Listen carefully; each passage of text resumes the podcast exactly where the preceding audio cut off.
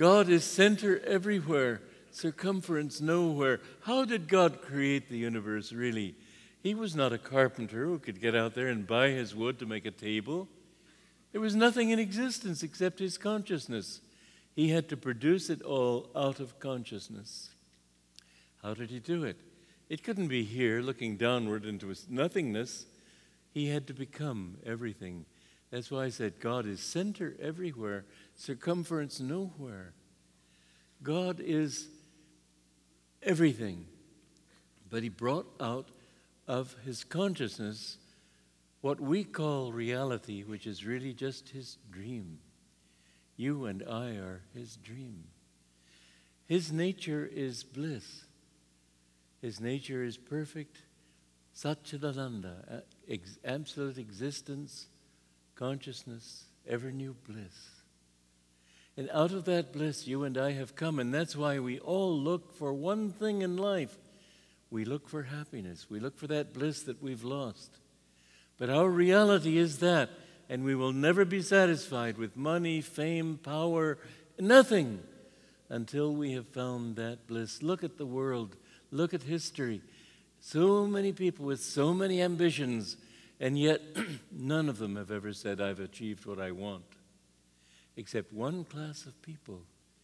Those who have found God have said, I've found everything I was ever seeking they are willing to give up their lives to help other people to find that same truth because bliss is what all of us are really looking for.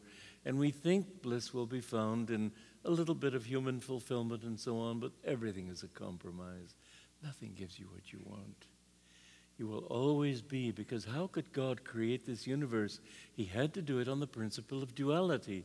It's a vibration, really, of consciousness. And that vibration is like an ocean. When the wave goes up, there has to be a corresponding trough. You can't have the, any wave changing the level of the ocean. That level has to be there. So for every joy, there has to be a sorrow.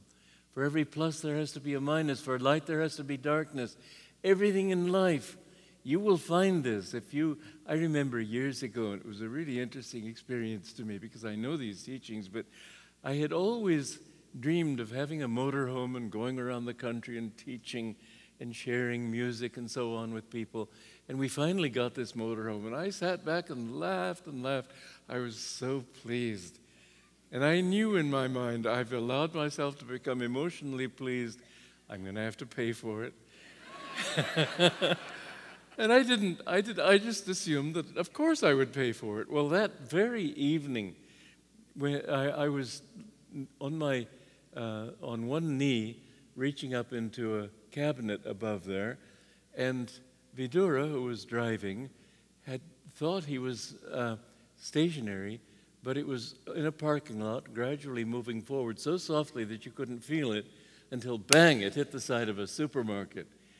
And I was thrown forward onto the ground, broke a finger, and I had such a good laugh over that. You know, when you see that trouble comes to you, you have to tell yourself, this is great fun. It's showing me something. Don't get all that distraught and desperate about it because you know that every time, this is a law of life, every time you give in to the exuberance of success, you will have to have the same kind of failure. And you must reach that point where you're completely in yourself and untouched. And you may think, well, it'll make me just apathetic. How can you enjoy life? The truth is, when you can enjoy it in yourself, you're much happier. Everything, when suffering comes, it's, it's good fun. Really, as long as you can be detached from yourself, nothing really matters. I had to, I broke a tooth a few years ago in Assisi, where I was living, and we have a center there too. And uh, it was on New Year's, so I couldn't go to the dentist that day. But the next day I went, and it was right in the front here, broke off at the gum line. And he said, Well, it's going to take four visits. First of all, I have to reach in there and kill the nerve.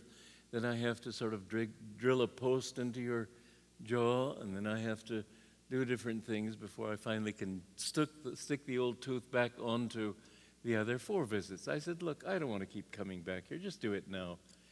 He said, Oh, it's going to hurt a lot. I said, Don't worry. I don't, I don't even want anesthesia. I was just thinking, well, I've lived a long life, and this is just a few moments in that big panorama. Who cares? And so I was letting him go ahead and do it. And he cut the nerve and was showing it to some friends. I kept my eyes closed. then he drilled this post in there. And uh, in, in, a year, in, a, in an hour, I was fine. And it didn't hurt me because I accepted that it would probably hurt a little bit, but it's a, a small thing. Don't let big, don't let uh, momentary experiences throw you for a loop. This is what life is all about. In fact, there is always a certain amount of pleasure in misery and a certain amount of misery in pleasure. When you're, when you're very happy with something, there's always a thought, oh, but it won't last. Isn't it? And I remember years ago, I was at Carnegie Hall. I had gone that day to get a little dictation machine, and the salesman recorded it into it to make sure it worked, and it was fine. He didn't turn it back to the beginning. Anyway, I was at this concert and I was thinking Rafael Kubelik was directing, and uh, in the middle of a movement between us, uh, I think it was a Smetana symphony, I thought, well, let me see if this dictation machine will even record something at a distance. So I reached in there and pushed the button. I pushed the wrong button. the whole hall was filled with, hello, testing, one, two. you know, um, moments of supreme embarrassment don't come that often. he reached four before I could find the stop button. And even at that moment of his extreme embarrassment, I was thinking with self congratulation, what a story this will be.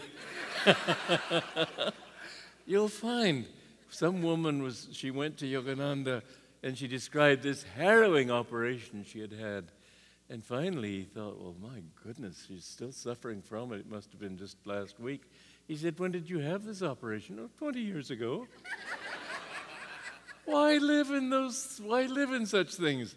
You can live at peace and be happy all the time if you understand that your reality is not in this world, which changes from day to night, from heat to cold, from joy to sorrow, from success to failure. This is the nature of reality. Don't get uh, don't let yourself become identified with anything that goes on, but understand that inside there is a reality that never changes.